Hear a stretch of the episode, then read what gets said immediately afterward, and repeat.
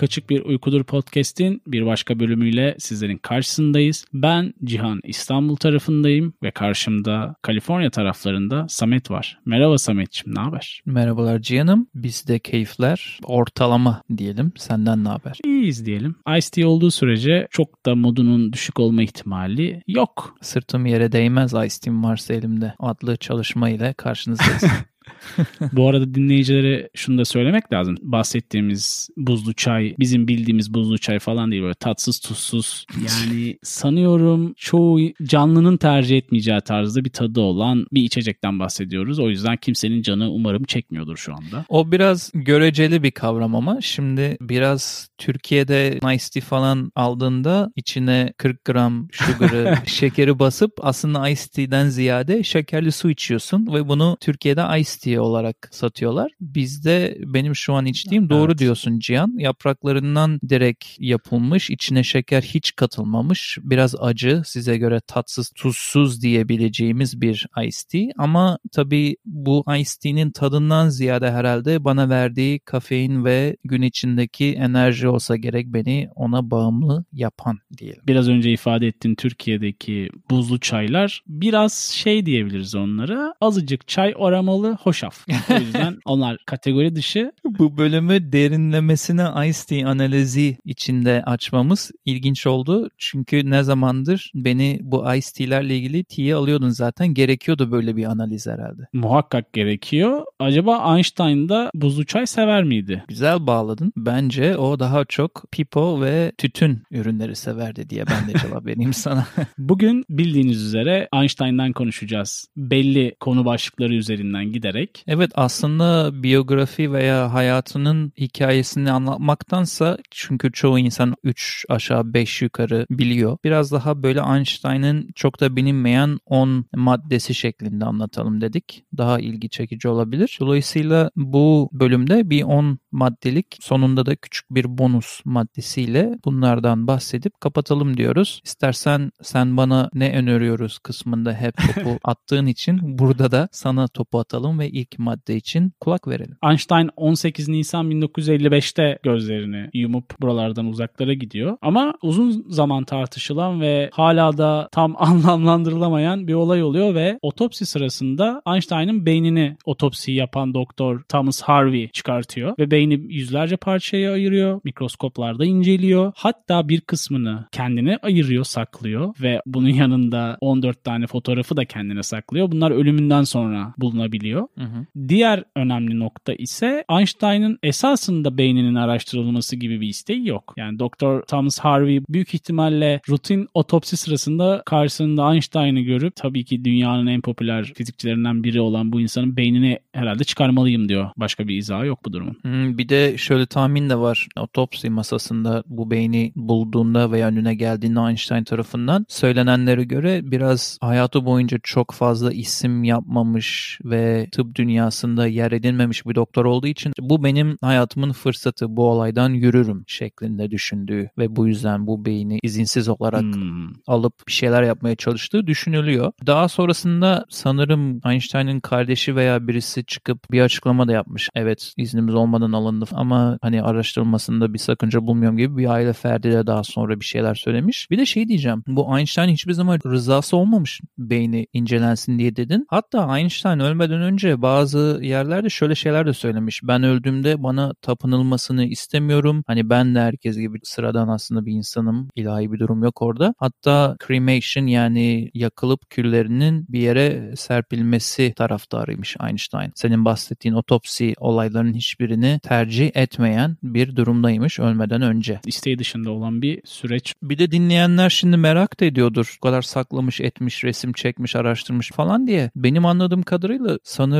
çok şok eden böyle aman aman bir bulguya da rastlanmamış bakıldığında beyne. Hemen hemen herkesle aynı yapıda. Yani bulgular arasında şey var işte Einstein'ın beyin korteksinin biraz daha farklı olduğu bu da araştırma ve öğrenme yetisinin gelişmesi ve mükemmelliğini gösteriyor. Diğeri ise işte sağ ve sol beyin tarafında bağlantıyı sağlayan sinir köprüsünün normalden biraz daha farklı olması sebebiyle daha sistematik ve bazı şeyleri hızlı yapabildiğini gösteriyor ama dediğin gibi yani sonuçta beyin beyin kullandıkça gelişen bir organdan bahsediyoruz. Bazı insanlar hiç kullanmıyor biliyorsun. Bilmem mi? İkinci anekdota geçersek Einstein iki kere evlenmiş Samet'ciğim.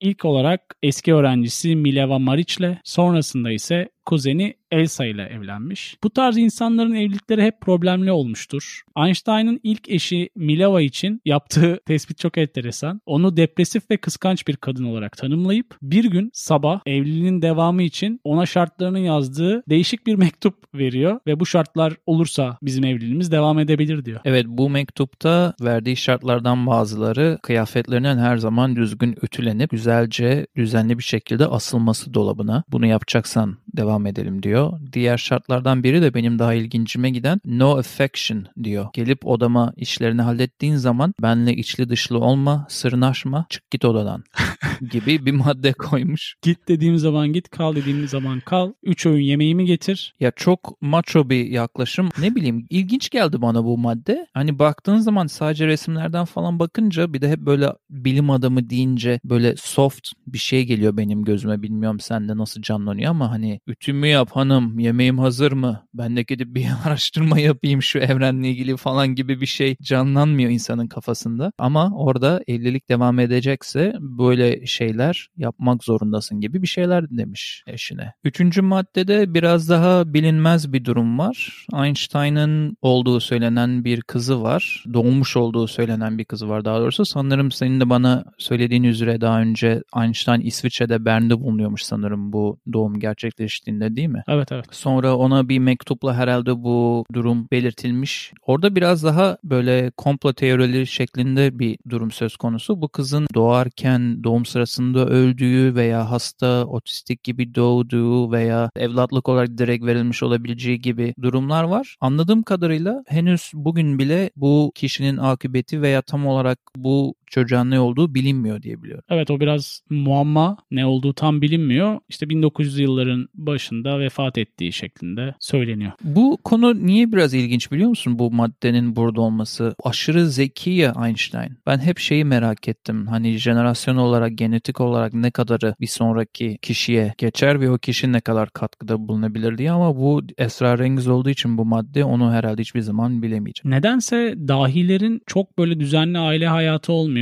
Belki de o yüzden dahi oluyorlar. Hı hı. Ve çoğunlukla da o hikayenin bir sonraki adımını yani jenerasyondan jenerasyona ne kadar aktarıldığını net olarak göremiyoruz ama muhakkak tabii ki Evet. aktarılıyordur. Dördüncü adımımız ise atom bombası babası olarak görülüyor. Neden öyle görülüyor? Soğuk Savaş yıllarında yani 2. Dünya Savaşı'nın öncesinden bahsediyorum. Bazı bilim adamlarıyla beraber Amerikan Başkanı Roosevelt'e mektup yazıyorlar. İşte Amerika'nın atom bombası yani nükleer reaksiyon zincirlerine artık girmesi gerektiği ve Almanların bu konuda çok ileri olduğu, onlardan önce bizim atom bombasını yapmamız gerekiyor şeklinde mektupların sonucunda kabul görüp Amerika'nın o yöne yönelmesi ama senin de bildiğin gibi Almanların aslında atom bombasıyla hiç alakalarının olmaması ve bayağı geride olmaları araştırma olarak. Evet Einstein bu olayı hayatında en çok pişman olduğu olay olarak nitelendirmiş. Kendisinin bir panik yapıp bu olaya vesile olması ve sonrasında Almanların buna yaklaşmış bile olmadığını fark etmesi bayağı içine oturmuş Einstein'ın ama biraz orada kendine fazla yüklendiğini düşünüyorum. Çünkü o zamanki zamanın verdiği şartlar neticesinde biliyorsun Almanya'nın yapabildiği veya yapacağı şeylerden korkmamak elde değil. Beşinci maddede ise atomdan sonra Einstein'ın ilginç ve çok bilinen dil çıkarma resminin hikayesi var. Bu resmi bazı magazinler ve medya kısımlarında da gelmiş geçmiş en ünlü resimlerden biri, en ünlenmiş resimlerden biri olarak nitelendiriliyor. Hatta çoğu sınıf duvarlarında Amerika'da da bulunan bir resim bu. Bu bahsettiğimiz resmi herhalde çoğu dinleyen şu anda canlandırabiliyordur gözünde Einstein'ın. İstersen çok kısa onun hikayesi ne zaman hangi şartlarda daha doğrusu çekildiğini bizimle paylaşırsan orada da neden insanlar bu aslında çoğu zaman ciddi olan ve bu tarz bir resme çok da aslında yatkın olmayan bir insan neden bunu yaptığını bulmuş oluruz. Einstein'ın 72. doğum gününde yani 14 Mart 1951'de çekilen bir fotoğraf. Senin bahsettiğin fotoğraf. Princeton Üniversitesi'ndeki doğum günü partisinden ayrılırken arabada çekiliyor esasında o kare. O şekilde poz vermesinin sebebi de artık yorgunluğu da zaten belli oluyor fotoğraflarda. Esasında Hı-hı. 4 tane poz var o arabanın içerisinde. Artık çekmeyin çocuklar yeter kafi değil mi şeklinde ilerleyen konuşmanın son fotoğrafı dilli fotoğraf. Çünkü partide bulunan basın mensupları fotoğraf çekmeye devam ediyorlar ve Einstein ah, yeter artık deyip dilini çıkartıyor. Dediğin gibi çok ikonik bir fotoğraf hani her tarafta bulunan ve sanıyorum dinleyicilerin böyle gözünde aa diye beliren fotoğraf. Bu günümüz paparazzi veya televole, 90'ların televole etkisi diyebiliriz herhalde buna neden olan. Muhakkak öyle. Bir de çok ünlü bir fizikçi o şekilde bir doğum günü partisi hepsi bir aradaymış Samet'ciğim. 6 numaraya geçersek 6 numarada da FBI'ın Einstein'ı takip etmesi var. Şimdi o dönem çok popüler bir figür ve Aralık 1932'de de eşi Elsa ile Amerika'ya gidiyorlar Almanya'dan. Malum sebeplerden dolayı o dönem. Einstein Einstein da böyle ırkçılık ve milliyetçiliği karşıtı fikirlerini açık alanda herkese yüksek sesle dile getiren bir insanmış. O yüzden dolayı FBI ona güzel bir dosya açmış. Takip etmişler nedir ne değildir. Ve öldüğü tarihte bahsi geçen dosyanın içerisinde 1427 sayfa varmış Samet'ciğim. Takip edebilecek bu kadar ciddi ve daha hayatı riske atabilecek şeyler varken FBI'ın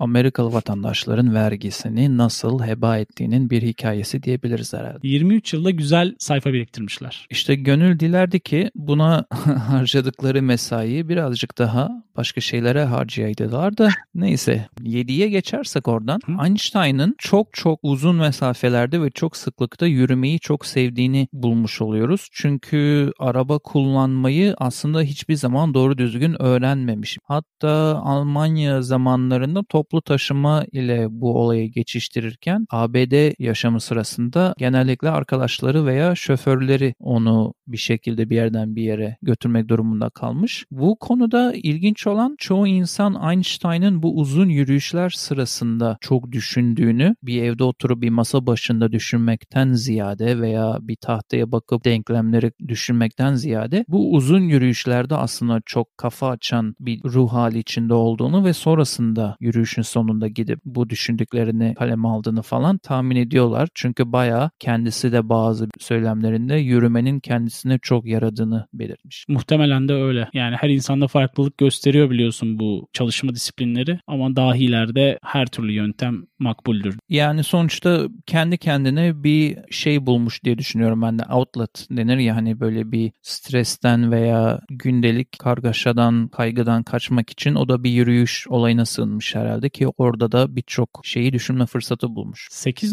numarada ise o dönem gayet popüler olan Pipo var. Şimdi Einstein'ı meşhur eden şey Pipo değil hepimizin bildiği üzere. Yani. Ama dünyayı değiştiren teorilerin yoldaşı elinde tuttuğu ve müze müze gezen Pipo'su olabilir. Bu Pipo ile ilgili Einstein'ın da bir tane aslında söylemi var. Ona soruyorlar bu Pipo'yu neden bu kadar çok tercih ediyorsun diye. Şöyle ilginç bir antisosyal cevabı var. Diyor ki insanlara katlanmak zorunda olduğumda ve sosyalleşmek zorunda olduğumda Pipo beni çok rahatlatan ve bu süreci kolaylaştıran bir araç demiş. 9'a geçersek de bu benim en çok sevdiğim ve en tuttuğum maddelerden biri bu podcast'te. Çocukken baya bir yataklık olup çok ciddi bir hastalığa yakalandığında babası ona bir pusula almış. Bu pusulanın ne yaparsa yapsın sürekli kuzeyi göstermesi ve manyetik bir cisim olması sebebiyle daha çocukken tabi sanırım kaçtan bahsediyoruz 4-5 yaşları olabilir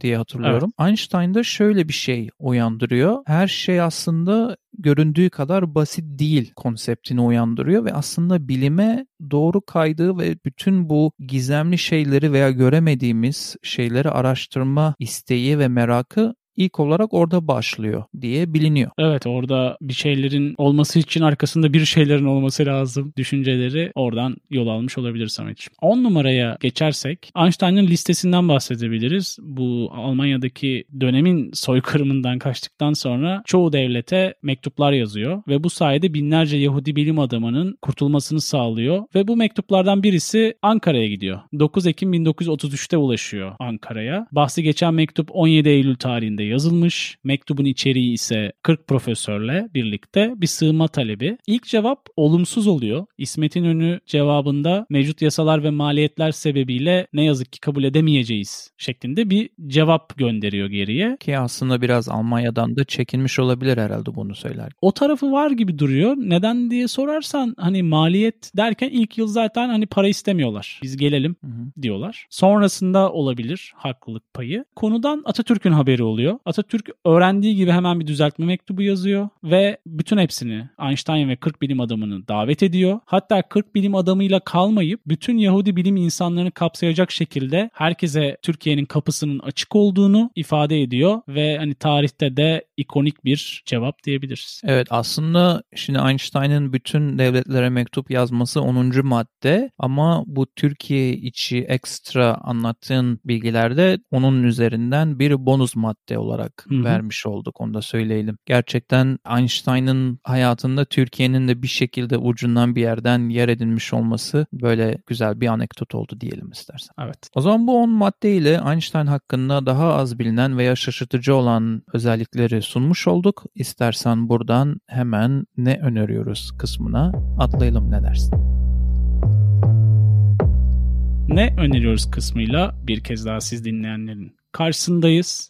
Her zaman olduğu gibi ne dinliyoruz, ne okuyoruz ya da ne izliyoruz dediğimiz bu bölümümüzde. Bakalım Samet bize neler neler önerecek. Cihan'ım teşekkür ediyorum sözü bana verdiğin için. Şimdi yıllar önce izlediğim bir şeyi hatırladım bu bölüm hazırlanırken. Çünkü iyi denk geldi ve gerçekten senin mutlaka izlemeni istiyorum ve dinleyen herkesin de eğer yaklaşık bir, bir saati varsa izlemesinde fayda gördüğüm bir şeyi önereceğim. Ve ücretsiz YouTube'da bulunabilen bir belgesel bu. Belgeselin adı Turkish Passport. Bilmiyorum duydun mu? Konumuzla 10. maddeyle alakalı bir şeyden bahsediyoruz belgeselden. Çünkü bunu izlediğiniz zaman aslında Türklerin 1940 ve 1945 arasında Yahudilere ne kadar çok yardımcı olup birçoğunun hayatını kurtardığını özellikle Türk diplomatların Yahudilerin hayatını nasıl kurtardığını anlatan bir belgesel ve bunu yabancılar anlatıyor. Bizim yaptığımız bir belgesel değil. Yabancılardan zamanında kurtulan insanların çocukları var. Gerçek belgeler var. Çok ilginç çekilmiş görüntüler var. Uzun lafın kısası birçok Yahudi Nazi olaylarıyla yüzleşirken biz Türkler olarak diplomatlar bir sürü konsolosluklarda bunlara Türk pasaportları, Türk kimlikleri vererek aslında sahte demeyeyim de maske olarak bu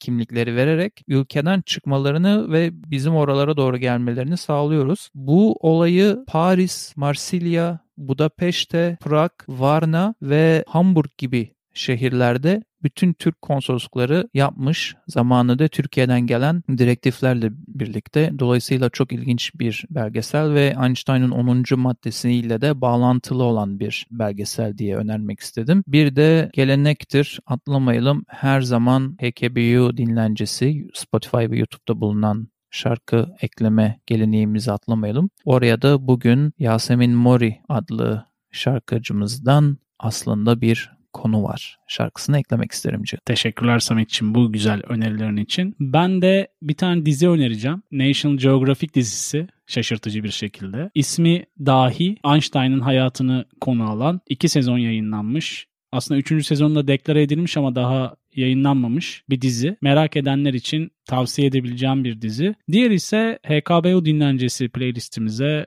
eklemek üzere The Strokes isimli grubun The Adults Are Talking şarkısı YouTube ve Spotify playlistlerimizde olacak. Yani büyükler konuşuyor, sen sus adlı şarkı genelde çocuklara söylenen bir sözdür biliyorsun Türkiye'de. Büyükler konuşurken lafımızı bölme, otur oyuncaklarınla oyna. Olabilir. O zaman bir bölümün daha sonuna geldik. HKBU Podcast'i dinlediğiniz için teşekkür ediyoruz. hkbupodcast.com ve birçok podcast mecrasında bizi bulabilir, paylaşabilir ve yorumlarla destekleyebilirsiniz diyelim. Dinlediğiniz için teşekkür ediyoruz ve diğer bölümlerde görüşmek üzere diyelim. Hoşçakalın. Hoşçakalın.